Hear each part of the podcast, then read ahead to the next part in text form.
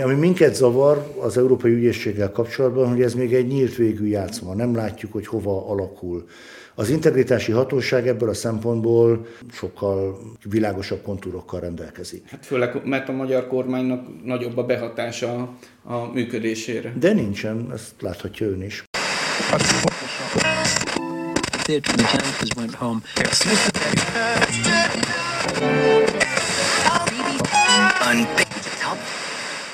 Gulyás ágyú. A Magyar Hang heti lap podcastja politikáról Gulyás Balázsjal. Mindenről, amit ön is megkérdezett volna. És arról is, amire nem is gondolt.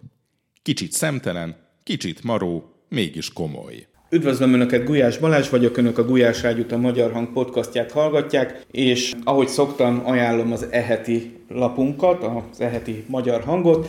Hiller István interjúnk van alapban, illetve Jaksik György közgazdásszal is interjúztunk. Mezőhegyesről készítettünk egy nagyszerű riportot, a témája már nem annyira nagyszerű, ugyanis egy gyilkosságot göngyölített fel kollégám. Foglalkozunk az ástopok hatásával, illetve a János Kórházban, a fővárosi Szent János Kórházban tapasztalható áldatlan állapotokkal, és van egy riportunk, ha helyesen mondom a műfajt, a Chiki Chips körüli ügyekről. Ezt a cikket Lukács Csaba kollégám jegyzi, és a hallgatóknak mondom, hogy innentől a műsorban minden héten egy-egy jelentősebb cikkről nagyon röviden beszélgetünk itt a műsor elején, úgyhogy vendégem a stúdióban, vagy hát egymás vendégei vagyunk itt a stúdióban. Lukács Csaba kollégám, szervusz! Szervusz, üdvözlöm a hallgatókat is! Össze tudod-e foglalni nagyon röviden, miről szól ez a Chiki Chips ügy és a cikked? Régi barátság köt össze a Cheeky Chips tulajdonosával, mert uh, írtam meg róla érdekes dolgokat. Még amikor nem volt chips hanem csak söre. Csak söre volt, igen, ugye lányokat csempészett Kanadából Amerikába, és ezért körözik az Egyesült Államokban, meg ilyesmi. Most annak néztem utána, hogy majdnem 2 milliárd forint közpénzt kapott arra, hogy a, a sörgyár mellé egy sörkorsolya gyárat is létrehozzon, ugye full service-ben segítik őt a magyar adófizetők, tehát létrehozott egy Cheeky Chips néven egy, egy ilyen rákcsálni való gyárat. Várjál, megütötte valami fülemet, a magyar adófizetők segítették őt ebben? Igen, egy erdélyi gazdaságfejlesztési pályázat keretében kapott majdnem 2 milliárd forintot, és az alapvető cél az volt, hogy ezzel, legalábbis a pályázat kiírása szerint, ezzel az erdélyi gazdákat segítsük ahhoz, hogy, hogy el tudják adni a termékeiket. Uh, ahol a Csíki chipsgyár van, és a sörgyár is, Csíkszent Simond, az egy pityóka termelő vidék, tehát egy krumpli termelő történet, annyira hideg van, hogy más nem nagyon él meg, és állandó gond a gazdáknak, hogy nincs, amit kezdjenek a termékkel. Mm-hmm. Volt olyan év 13-ban, hogy el kellett ásni a földön. Kiszedték, nem tudták eladni, és újra elásták a földön. És hát 3000 tonna krumplira szerződött a gazdákkal tavaly októberben. A gazdák ugye nem jogászok, nem szakemberek, és most előállt egy olyan helyzet, hogy közben lett egy háború, volt egy óriási infláció, többszörösére felment a műtrágya ára, a dízelé, a mezőgazdasági vegyszereké, de ő ragaszkodik a 80-ban is azt hirtelen nem is tudom. A bani mennyi. az a román a váltópénz. A román lejnek az egy, a, a váltópénze. Ez, ha jól tudom, most nem fejszámolásban nem vagyok erős, de mindenképpen 50 forint, 60? 100 forint alatt van, tehát ilyen 60-70 forintért mm-hmm. szeretné fölvásárolni a krumplit, és ebben igaza van, de jure, mert aláírtak a gazdák egy szerződést, viszont a krumplinak az előállítási ára idén az másfél lej körül van, és hogyha eladják a csíki chipsnek, akkor tönkre mennek és ezt a konfliktus helyzetet próbáltam föltárni.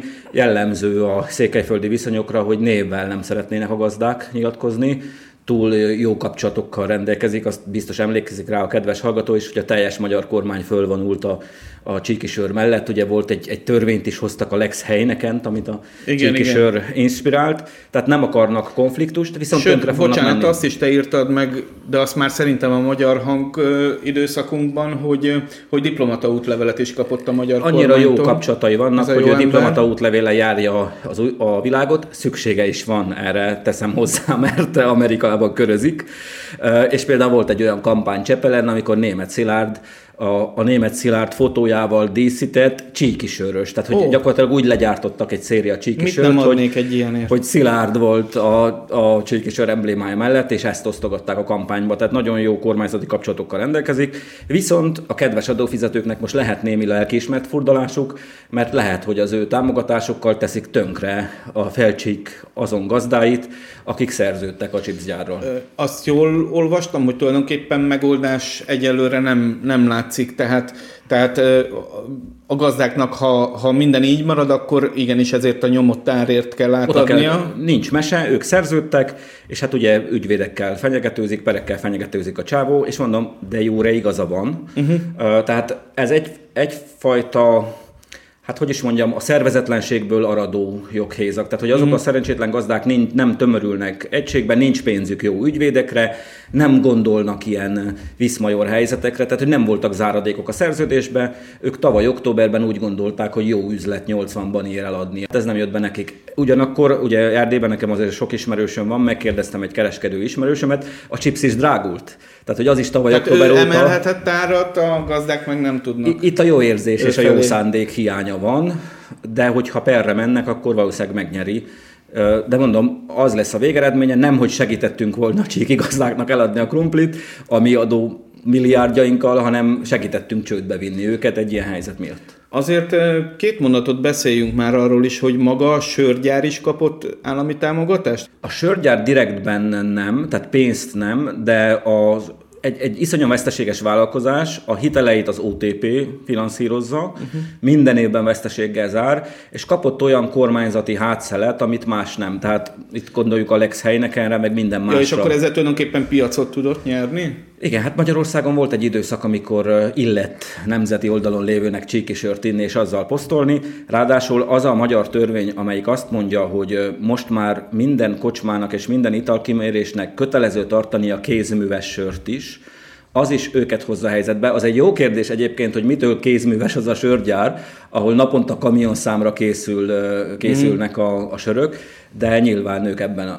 valószínűleg, hogy ebben a kategóriában vannak. Itt nem mernék megesküdni rá, de úgy tudom, hogy ez is például őket segíti. És hát nyilván minden olyan támogatást megkaptak, oda ment a Lázár, aki bevallotta, hogy sört nem szereti, de azért De pózolt egy, egy korsós sörrel, meg hát minden olyan kapcsolatban jelen fölbukkan ez a fickó, ahol, ahol ilyen állami pénz van, és a magyar állam abban is segítette őt, nem a sörgyárát, hanem csinálta a helyek körében egy nagy botrányt kiváltó ilyen törpevízi erőművet, ami tönkretette az úzvölgyébe, meg máshol is a tájat, konkrétan csőbe elvitték a patakot és, és vízi erőművet csináltak.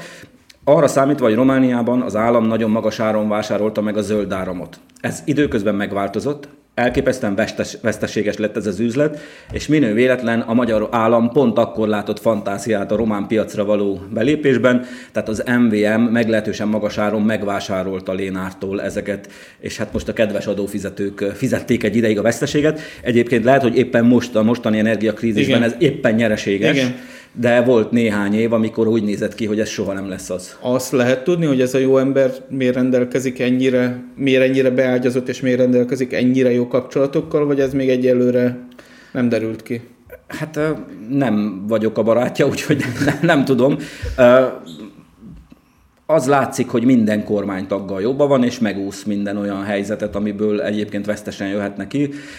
Vannak rá plegykák, hogy ez miért történik, de nyilván amíg nem tudjuk bizonyítani, én sem szeretnék pereket Igen, a nyakamba, világos. addig nem fogom ezt elmondani. Jó, úgyhogy keressék akkor önök az előbb felsoroltak mellett Lukács Csaba kollégámnak a Cheeky Chips újabb rejtelmeiről szóló cikkét. Egyébként maga a chips milyen? Nem rossz. Uh-huh. Nem rossz, én nem vagyok nagy chips rajongó. Az is nagyon érdekes egyébként, hogy most épp Magyarországon rosszákban van a, a csíki sör, három bázisát bezárta, és erősen panaszkodott a magas chipsadó miatt is egyébként. Tehát, hogy ő, ő, ő a magyar piacba gondolkodik, az összes kereskedelmi tévé műsoraiban látom, hogy nagyon komoly marketing pénzt raktak bele. Még van egy dolog, ezt aztán később nem írtam meg, de, vagy nem írtam bele a cikkbe, de mindig nagy, nagy betűkkel hirdeti, hogy Parajdi sóval készült. Én Parajdi vagyok, az első uh, munkahelyem a Parajdi sóbánya volt, és tudom, hogy a Parajdi sóbánya Romániában nem árulhat étkezési sót. Tehát számomra örök kérdés, hogy a Parajdi sóval készülő Cheeky Chipsben parajdi show van-e, Na, vagy hát nincs. ez lehetne egy következő cikk Valószínűleg témája. egy következő cikk témája lesz. Már megkérdeztem a román sőügyi hivatalt, már egy ilyen Show- show, hivatal, a hét román showbányát tömörítő szálromot, hogy adjanak erre egy magyarázatot, nem sietnek a válaszsal. Uh-huh. Jó, köszönöm, hogy mindezt elmondtad, és keressék akkor Lukács Csaba cikkét az eheti Magyar Hangban, és hamarosan jövünk vissza eheti vendégünkkel. Köszönöm Csaba, hogy itt voltál. Én köszönöm a lehetőséget. És vendégem ezen a héten nem más, mint Navracsics Tibor, területfejlesztési miniszter. Köszönöm miniszter úr, hogy elfogadta a meghívásunkat. Köszönöm a meghívást, jó napot kívánok! Nagyon kevés időt kaptunk a stábjától, úgyhogy vágjunk is rögtön bele. Miniszter úr, tudja-e, hogy kitől idézek a következőkben? A Navracsics Tibor által irányított a korábbi kekeckedésektől merőben eltérő stílusú tárgyalások kétségtelenül sikeresek voltak, a kormány által tett új szakmai vállalások, így például a pedagógus életpályamodell és bérfejlesztés, vagy épp a zöld átállásba fektetett többletforrások mind elősegítették, hogy a korábbi formai és tartalmi okokból egyaránt elutasított nemzeti terv végül elfogadásra kerülhessen a napokban. Szóval ki mondta ezt, tudja? Hűha, Annyit segítek, hogy nem kormánypropaganda. de magyar, magyar ember Magyar mondta? ember mondta, Balázs Péter? nem.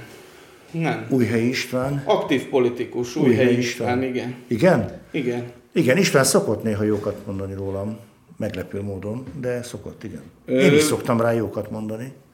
Tényleg? Hát hogy nem, amikor ő az Európai, amikor, nem, úgy kezdjük, amikor én az Európai Bizottságnál voltam, 14 és 19 között biztos voltam, István pedig az Európai Parlamentben volt, akkor, akkor több kérdésben is együttműködtünk, turizmus, ő hozott ki például cirkuszművészeket, és akkor mivel az a kultúra tágabb fogalmába beletartozott, ezért én találkoztam velük, támogattam a kezdeményezését, tehát tudtunk együttműködni. Nekem csak az, azért volt ez izgalmas, egyrészt mert egy aktív ellenzéki politikus jót mond egy aktív eh, kormánypárti politikusról, ez ritka. Másrészt ebben van egy olyan van egy olyan elem, vagy van egy olyan félmondat, hogy merőben eltérő stílusú tárgyalások. Ez ragadta meg a figyelmemet. Hát ezt én nyilván nem is, egyrészt nem tudom pontosan meghatározni, másrészt meg nem is lenne túl elegáns, hogy én most fényezném magamat a műsorban, hogy milyen zseniálisan tárgyaltam. Az tény, hogy júniusban, amikor hivatalba léptem, akkor a, az volt a cél, hogy az év vége előtt megállapodás legyen, ez ugye hat hónapot jelentett, akkor tehát nagyon intenzív tárgyalásokat kellett folytatni, és ebből a szempontból segítséget jelentett az, hogy Brüsszelben mint volt biztos, gyakorlatilag bárhova bejelentkezhettem, mert rögtön fogadtak. A, biztosi pozíciónak azért van egy ilyen tekintélye Brüsszelben, és, és mivel 14 és 19 között többükkel együtt dolgoztam, akik ma is az Európai Bizottságnak a tagjai, ezért a személyes ismerettség is jelentett bizonyos előnyt. Erre majd vissza akarok térni, de most beszéljünk arról, hogy november 22-én lesz egy sorsdöntő ülés, Most úgy néz ki, tudom. nem. Mo- Most ne, Igen? hozzánk olyan hírek jutottak el, Nos. hogy a, mivel az előkészítés során bizonyos emberek ragaszkodtak ahhoz, hogy ők is személyesen ott legyenek, megbeszéléseken viszont ők nem tudnak most ezen a héten ott lenni, ezért egy hetet állítólag tolódik a kollégium ülés, egészen nem, a kollégium ülésre tolódik, hanem a következő kollégium ülésre kerül állítólag És az a mi- magyar. mi- az, az november 30 talán. ha jól 30 emlékszem. -a. Annak, aki össze lehet-e foglalni nagyon röviden, tényleg az idő rövidsége miatt, hogy hol tartanak ezek a tárgyalások, egyáltalán milyen pénzekről van szó, milyen nagyságrendűek ezek a pénzek, szóval aki most jött elő egy kő alól, és az elmúlt egy évben nem követte ezt napi szinten, annak el lehet mondani nagyon röviden, hogy hol, hol tartanak ezek a tárgyalások, amiket ön, ön vezet. Tulajdonképpen három nagy tárgyalásról van szó, amelyek részben függetlenek egymástól, de össze is függenek természetesen. A legegyszerűbb talán a kohéziós pénzek, ez amit mindenki ismer, az operatív programok Ez az, ami mindig is volt, ami amióta mindig is volt. vagyunk. Igen, ami mindig is volt. Ez magyar társfinanszírozással együtt 7 évre kivetítve körülbelül 14 ezer milliárd forint. Ebből 4 ezer milliárd forintot, ami az agrár és vidékfejlesztés része, ezt tulajdonképpen a bizottság már, ö, már jóvá is hagyta. Tehát ez a finanszírozás megindul. Ez a 14 ezer milliárd forint, ez mondjuk stadionban, vagy nem tudom miben lehetne kifejezni, ez, ez hány stadion, vagy, vagy hogyan lehet érzékeltetni annak. Lélegeztetőgép is lehet. Igen, igen. Szóval De hát a- annak, aki nem, nem milliárdokkal dobálózik nap, mint nap. Hát ugye a helyzet az, hogy, hogy a, a, a 14 ezer milliárd forint a 7 éves pénzügyi kerettervre lebontva évi 2000 milliárd forint ami sok, de azért nem olyan egetrengetően sok. Ez mondjuk két minisztériumi költségvetés? Jól, jól matekozok? Két nagyobb. méretű? Hát nagyobb. azért már inkább nagyobb. Igen, igen, igen, igen. Tehát azért ez kigazdálkodható. Igazából általában, általában érvényes az, hogy az uniós forrásoknak nem annyira a mennyisége, mint a presztízse fontos. Tehát az ország piaci megítélése szempontjából adósságminősítők, befektetők és a többiek számára fontos az. Tehát, hogy nincs, hogy nincs balhé. Van egy EU tagállam, amely, amely megkapja azokat, ugyanazokat, amelyet a többi Tehát, hogyha EU ez van, akkor az több bizalmat jelent Igen. a befektetők részéről? Igen, piaci szempontból ez egyértelműen stabilabb pozíciót jelent. A kohéziós pénzek mellett van egy, a hitellel és a támogatással együtt körülbelül 5-6 ezer milliárd forintnyi úgynevezett újjáépítési alap, amely sokkal kötöttebb pálya, mint a, mint a kohéziós pénzek. A kohéziós pénzeknél általában az adott kormány állítja össze, hogy mire szeretne pénzt fordítani. Az újjáépítési alapnál jó részt a bizottság határozza meg, három nagy szempont van, az egyik az úgynevezett zöld átmenet, a másik az úgynevezett digitális átmenet, a harmadik pedig az ország specifikus ajánlások, azok az ajánlások, amit a bizottság korábban megfogalmazott, hogy teljesítenie kellene az országnak. És van egy harmadik, amely látszólag nem a pénzről szól, ez a jogállamisági feltételességi eljárás, azonban a bizottság úgy gondolja, hogy ha itt nem teljesülnek a feltételek, akkor az meghiúsítja azt is, hogy a pénzekhez hozzáférjen az ország. Na most a, a mi előzetes kalkulációnk szerint, vagy a hírek szerint, ugye eredetileg úgy volt, hogy akkor november 22-én a bizottság dönt a jogállamisági feltételességi eljárásról és az újjáépítési csomagról is. Most meglátjuk, hogy november 30-án dönt-e erről, mind a kettőről, vagy az egyikről, és a, az eredeti ütemezés szerint december 6-án döntene a gazdasági és pénzügyminiszterek tanácsa arról, hogy a magyar újjáépítési tervet elfogadja, ezzel párhuzamosan a kohéziós pénzekről is megszületett a megállapodás, de itt csak a bizottsággal kell megállapodnunk, tehát ez nem kell a tanács és akkor abban bízom, hogy év végéig alá tudjuk írni. Azt jól gondolom, hogyha az első lépcső, tehát a most november 30-ára valószínűsített lépcső, és ez az akadály megvan, akkor onnantól kezdve a többi már csak formaság? Tehát...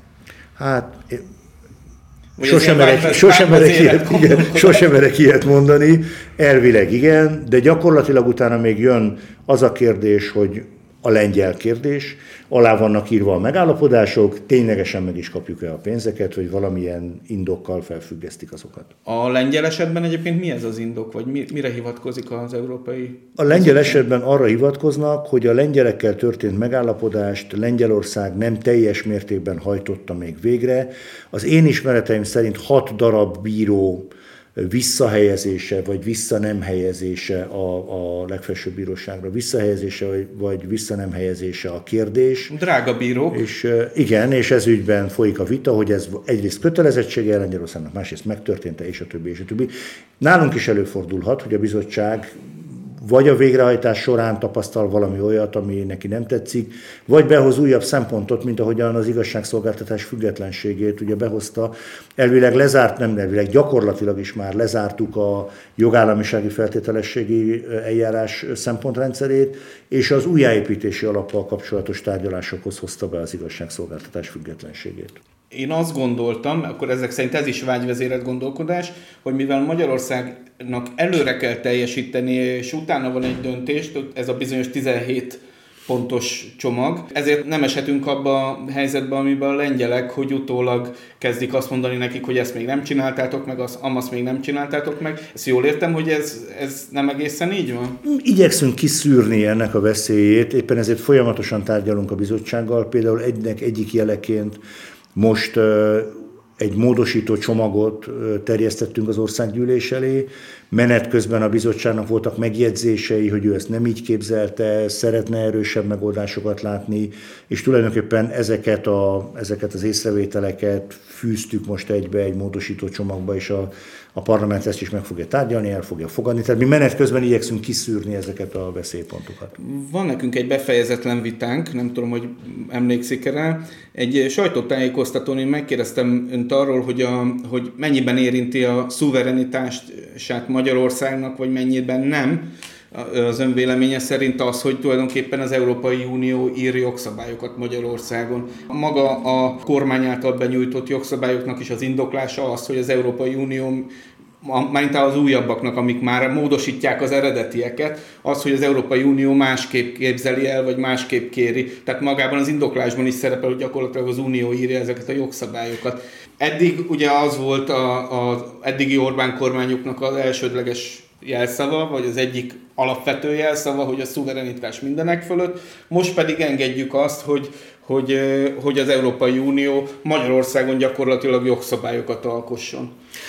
Ez, ez a vitánk nem zárult le, akkor ön a, a tisztesség kedvére elmondom, hogy akkor ön azt mondta, ugye nyilván ott nem tudott kialakulni egy hosszas beszélgetés Igen. erről, de talán itt egy kicsit érinthetjük ezt. Ön akkor azt mondta, hogy ön szerint nem, mert hogy amikor beléptünk az Unióba, akkor, akkor ö, ö, vállaltuk azt, hogy a szuverenitásunk egy kis részét feladjuk.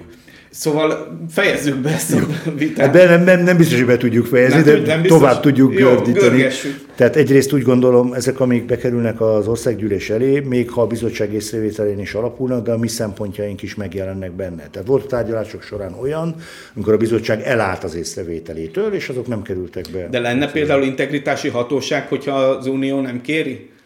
Valószínűleg nem. Nem, mint ahogyan ugye az ügyészség, az Európai Ügyészségben is ezért nem léptünk be, mert az Unió vagy a bizottság nem kérte, de az integritási hatósággal kapcsolatos elképzelések is már fogalmazunk úgy, hogy közös elképzelések, tehát a mi szempontjaink is megjelentek.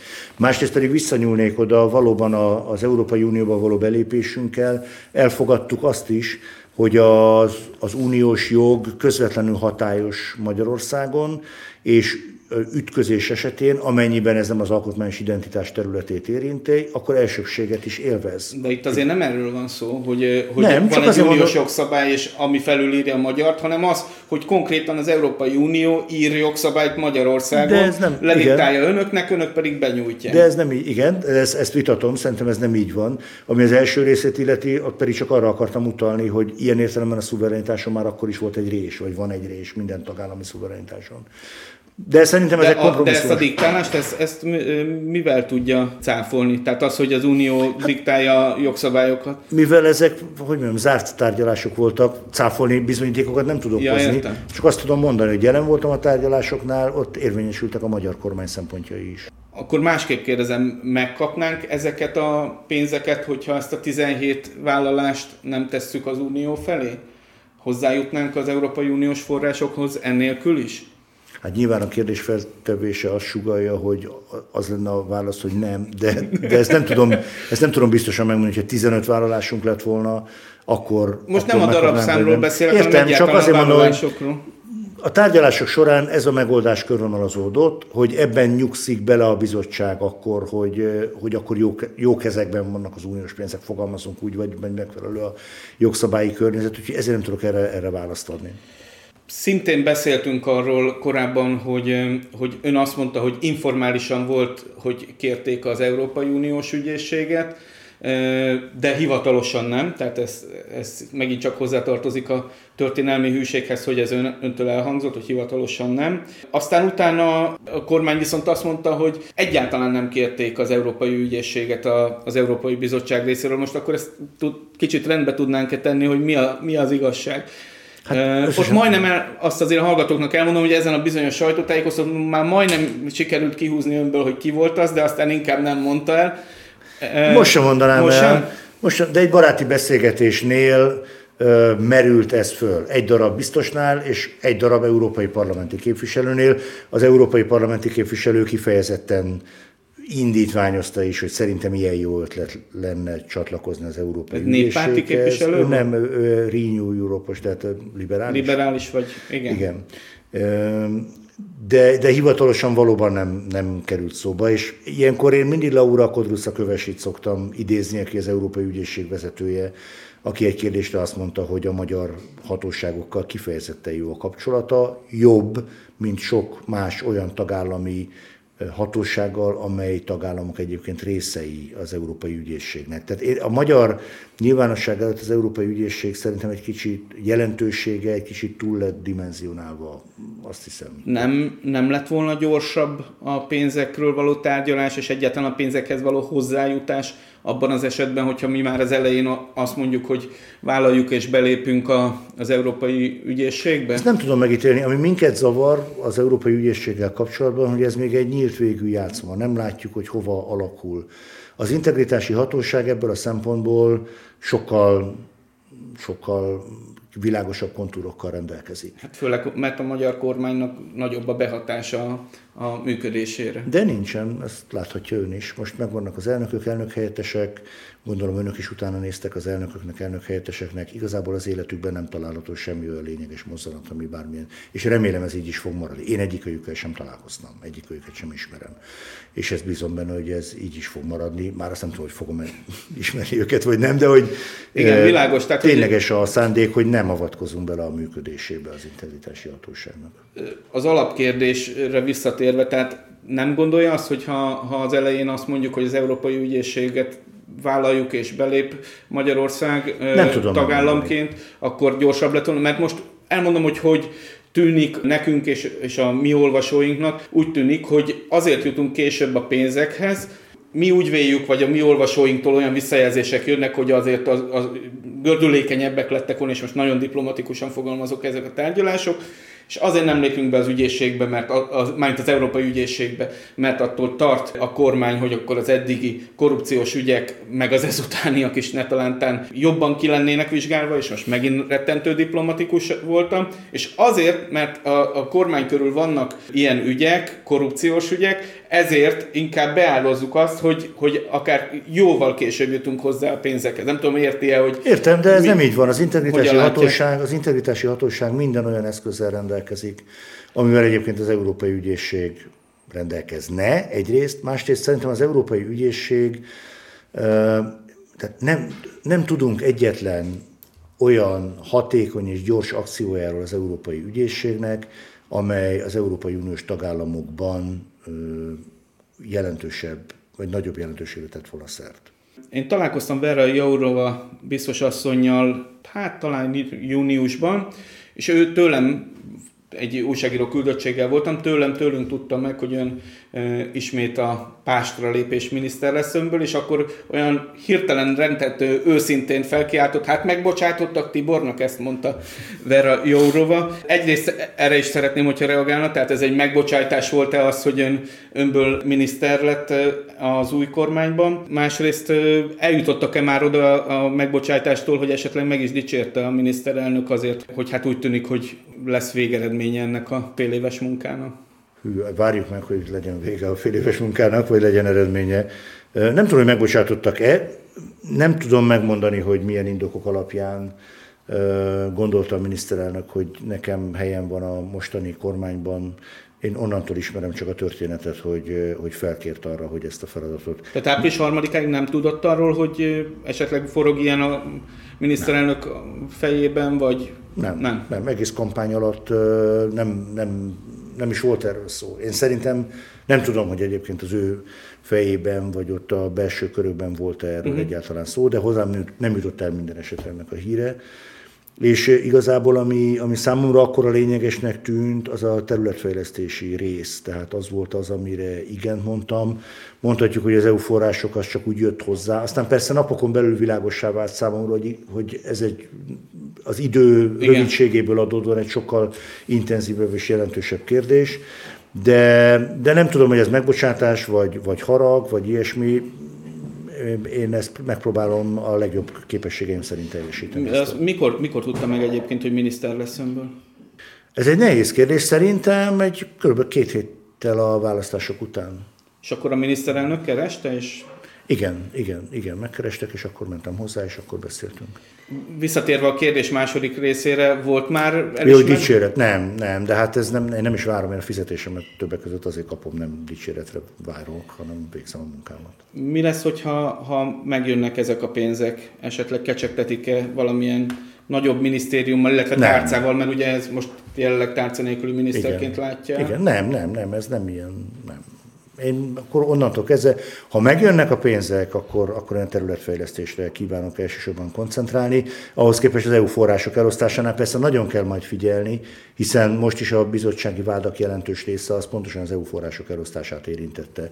És ha már egyszer kijövünk ebből a, ebből a helyzetből, akkor nem szeretném, hogyha újra visszasodrunk. Egyébként ez a területfejlesztési tárcaszerűség vagy feladatkör, ez, amit mondott, hogy arra akar koncentrálni, a pénzek megszerzése után ez, ez mit, mit akar? El lehet mondani egy pár mondatban, hogy... Megpróbálom. Mindig azt szoktam mondani, hogy egyrészt ez, ez egy olyan politikai, vagy olyan fejlesztéspolitika előkészítését jelenti, hogy a mostani ciklus végére, ami egyébként majdnem egybeesik a következő uniós 7 éves tervezési ciklussal, hiszen ez 28. január 1-én indul, itt pedig új 26-ban lesz vége a, a parlamenti ciklusnak, a magyar fejlesztéspolitika rendelkezzen egy olyan területi szempontrendszerrel, ami intelligensen tudja kezelni a régiók eltérő szükségleteit. Ma, hogyha az Európai Uniót vesszük 100%-nak, Európai Unió fejlettségét vesszük 100%-nak, akkor Budapest 153%-on van, az Észak-Alföld pedig 49%-on.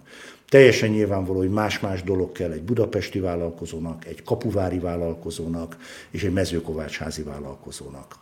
Azt szeretném kidolgozni, ezt a szempontrendszert, azt az adatbázist, ami alapján intelligens döntéseket tud hozni az éppen akkor majd döntéseket hozó személyzet. Vagy tehát ezt a, ezeket az egyenlőtlenségeket kellene, tehát e, ha egy mondatban ezeket csökkenteni kellene, kellene, ezeket csökkenteni kellene, de ennek előfeltétele az, hogy egy olyan fejlesztéspolitikánk legyen, ami azonosítani tudja ezeket a, a, a különbségeket, ja, illetve a különbségek okai. Hogy egyáltalán ide el lehet jutni. Így van, jutni. igen, igen.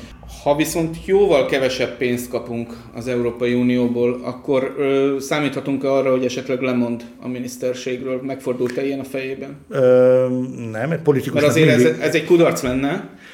Nem biztos, nem, nem tudom. Nem, nem tudom, ez én kudarcom lenne A tárgyalásoktól függ, ha, ha nekem felróható az, hogy, hogy kevesebb pénzt kapunk, akkor, akkor természetesen egy politikusnak amúgy is mindig a fejében kell tartania, minden reggel arra kell gondolnia, hogy lehet, hogy ez lesz az a nap, amikor le kell mondania. Szerintem a politikusi szakma vagy a hivatás. Palkovics László tudna most erről mesélni. igen, igen.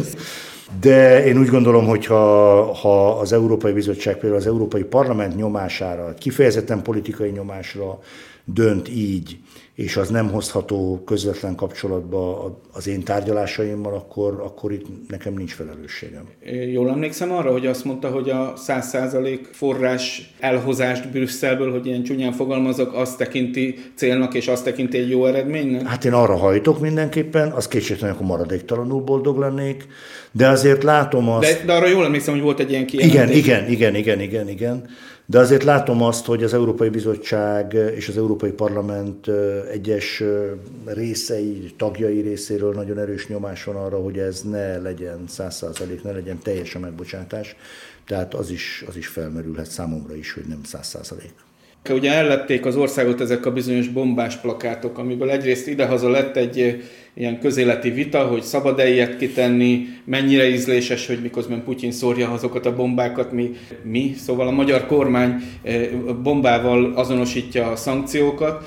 Most nem is az önízlésének megfelelőségre kérdeznék rá, hanem hogy esetleg a tárgyalásokon szóba került-e, hogy ez mennyire ízléstelen, vagy mennyire nem ízléstelen. Vagy... Nem, a bizottsággal való tárgyalásoknál nem került szóba. A, amikor az Európai Parlament kulturális bizottságának delegációja volt nálam. Akkor Ez ő, most volt egy hát két hete, két hete valahogy.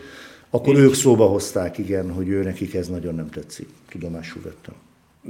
Ennyit mondott nekik, hogy tudomásul veszem? Hát elmagyaráztam, hogy szerintem a kép szimbolikája mögött milyen érvelés van, mi a magyar kormány érvelése a szankciós rendszerrel és annak a hatásával kapcsolatban, ezt meg ők vették tudomásul. Ön egyébként ezzel az érveléssel, amit a magyar kormány alkalmaz, ez, ezzel tud azonosulni? Nekem az érveléssel nincsen különösebb problémám, ez valóban egy megalapozott érvelés. Ugye Magyarország esetében, ami ilyen mérték. Egyrészt Fontos azt tudni, hogy a, a Versailles Európai Tanácsülésen még áprilisban kifejezetten olyan megállapodás született, hogy az energiára nem vetnek ki szankciót a tagállamok. Ez azóta megváltozott, Magyarország onnantól kezdve jelzi a problémáit a szankciós rendszerrel. Hát a, kő, a kőolajra van jelenleg szankció, de abból viszont Magyarország kivételt kapott. Tehát... Igen, de akkor is önmagában az, hogy az energia kérdés a szankciók tárgyává válik, ezt szerintem jogosan kritizálja Magyarország, ugyanakkor azt is hozzá kell tenni, hogy minden eddigi szankciós rendszert megszavazott Magyarország minden kritikája mellett. Nem csak, hogy Magyarország, hanem konkrétan a miniszterelnök, aki részt vesz az Európai Tanácsban, akkor ez nem ellentmondás, hogy egyrészt nem. megszavazzuk ide, idehaza meg e, bombás plakátokat. Nem csak idehaza, ottként is, Brüsszelben is elmondja a magyar kormány. Szijjártó Péter is, a miniszterelnök is elmondja a véleményét ezzel kapcsolatban, de, de valóban az európai lojalitás, vagy az unióhoz való lojalitást fontosabbnak tartjuk, mint az, a saját. Ez nem inkább arról szól, hogy valakire fogni kell az idehaza tapasztalatú 40%-os élelmiszerinflációt, meg, meg a, a, a katának a megszüntetését, magyarán adóemelést, a rezsicsökkentés megszüntetését, tehát ezeket valamivel magyarázni kell. Nyilván az első lépés az lenne, hogy, hogy a kormányt, hát a kormányra szálljon vissza ennek a, ebből fakadó elégedetlenség, de a kormány tovább passzolja ezt a forró krumplit, és, és azt mondja, hogy a szankciók tehetnek arról, hogy nem tudom én, a tojás 100 forint fölött van, most mondtam valamit. De a kormány azért mondja ezt, mert meg van róla győződve, hogy a szankciós rendszer miatt van ez. És, és akkor jól értem, hogy ön ezzel tud azonosulni. Mint kormánytag természetesen. Szintén visszautalok egy másik beszélgetésünkre, úgy látszik ez egy ilyen retro műsor. A választások előtt készítettem önnel egy interjút, és abban azt mondta, hogy szóba került az is, hogy hát vannak, vannak a hogy mondjam, európaibb arcai a Fidesznek, és én kérdeztem önt, hogy mennyire látja úgy, hogy hogy háttérbe szorultak ezek a, az arcok, ide soroltam önt is, meg ön sem tiltakozott ez ellen, és azt mondta akkor nekem, hogy ha, ha ön mondjuk egyéniben tud nyerni, akkor ön úgy érzi, hogy ez a vonal a Fideszen belül, vagy a, vagy a kormánypártokon belül megerősödhet. Ez a jóslata, ez bevált?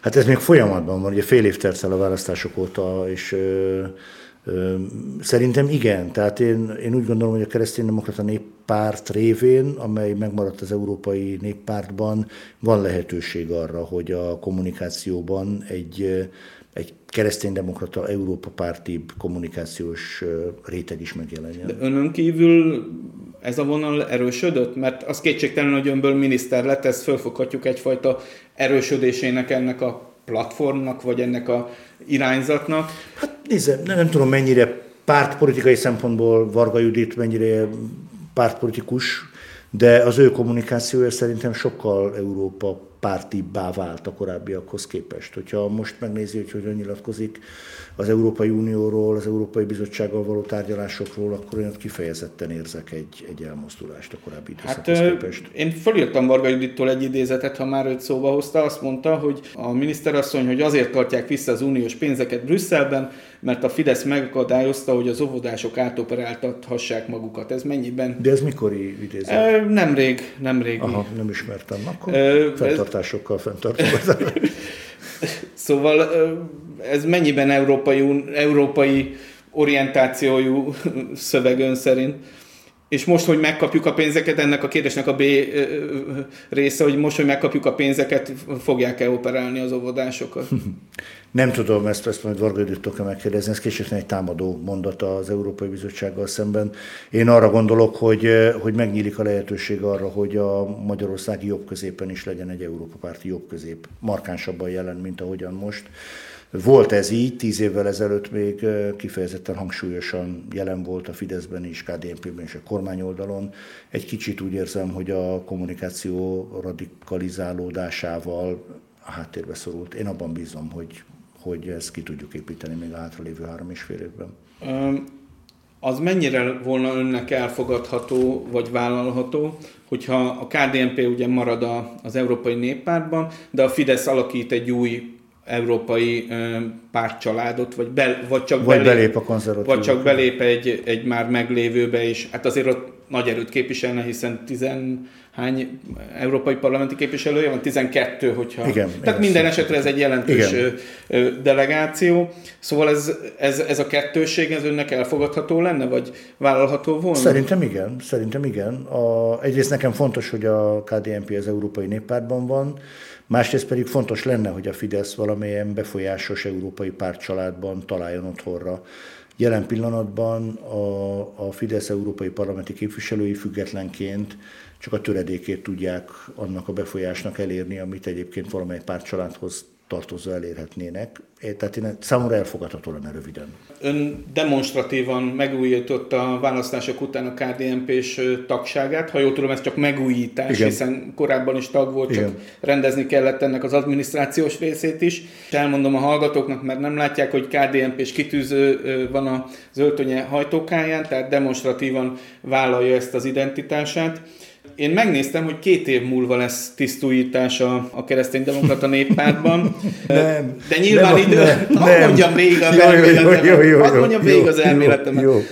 De az idő előtti tisztújításnak nyilván semmilyen akadálya nem volna, hogyha erre van van politikai akarat, szóval mikor veszi át a KDNP-t? Semmilyen Zsoltól. Nem, nem akarom átvenni a KDNP-t Semmilyen Zsoltól. Szerintem Semmilyen Zsolt egy nagyon fontos és nagyon politikai, nagyon, nagyon uh, érzékeny és finom munkát végez, amivel megőrzi a KDNP identitását, és ugyanakkor úgy, úgy őrzi meg a KDNP viszonylag önálló arculatát, hogy ez a Fideszben sem kell sohasem bizalmatlanságot. Ő ezt kiválóan csinálja, nem, nekem eszembe sem. Egy, egyébként indulna egy tisztújításon? Elgondol, nem. már nem elnöknek, hanem bármilyen másik ja, KDNP-s párt hát ezt én, én még pozícióra, vagy ezen nem gondolkozom? Még nem, teljesen zöldfülű KDNP-s vagyok, úgyhogy még szoknom kell a pártot. Egyébként miben látja a különbséget a két koalíciós párt között, a Fidesz és a KDNP között? Hogyan lehet ezt megfogalmazni? Ez egy jó kérdés látja. Azért intézményi kultúrában látok egy nagy különbséget. A Fidesz azért egy, egy nagyon erősen, hierarchikusan szervezett párt, amelynek egyértelmű arculatát az elnök adja.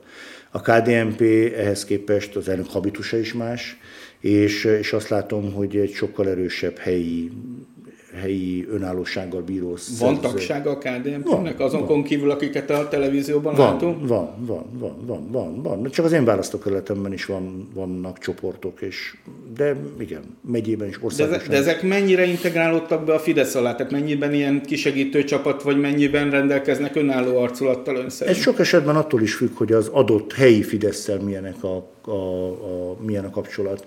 Nekünk, én, én, amikor Veszprémben én voltam a Fidesz képviselő, akkor nekem nagyon jó kapcsolatom volt már akkor is a KDNP-vel, de tudok olyan városokat, ahol a Fidesz és a KDNP közötti kapcsolatrendszer nem a legegyszerűbb, fogalmazunk úgy.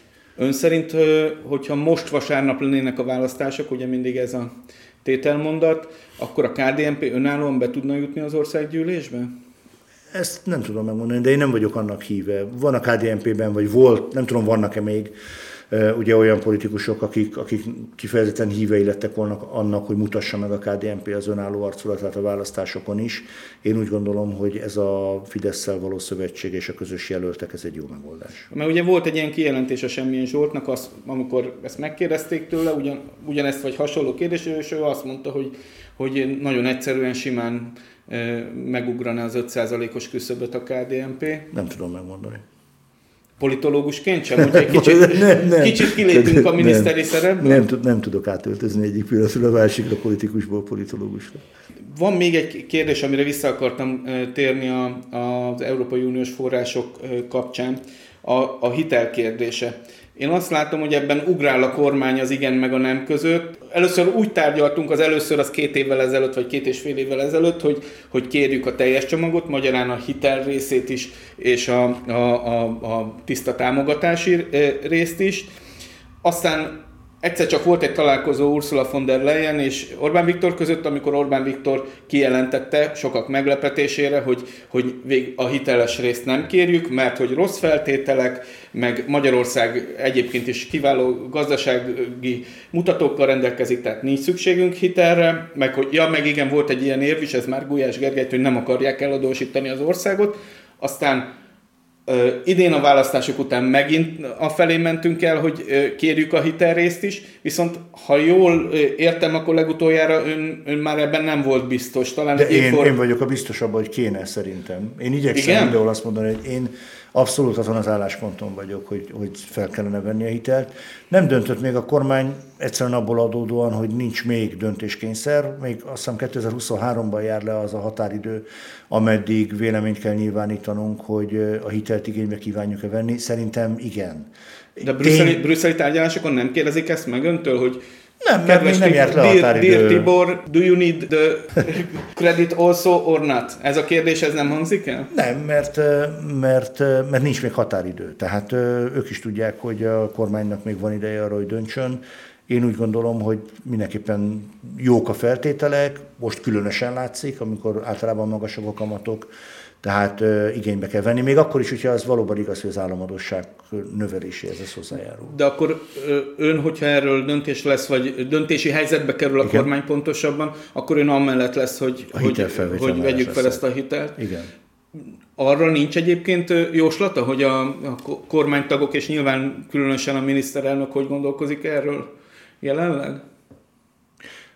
Tehát mellette vagy ellene vannak, vagy merre felé fog eldőlni? Én abban bízom, hogy, hogy végül mellett. Én úgy gondolom, hogy most a, az elmúlt fél évben lezajlott világgazdasági változások is, ami azért mindenhol a kamatok emelkedését hozta.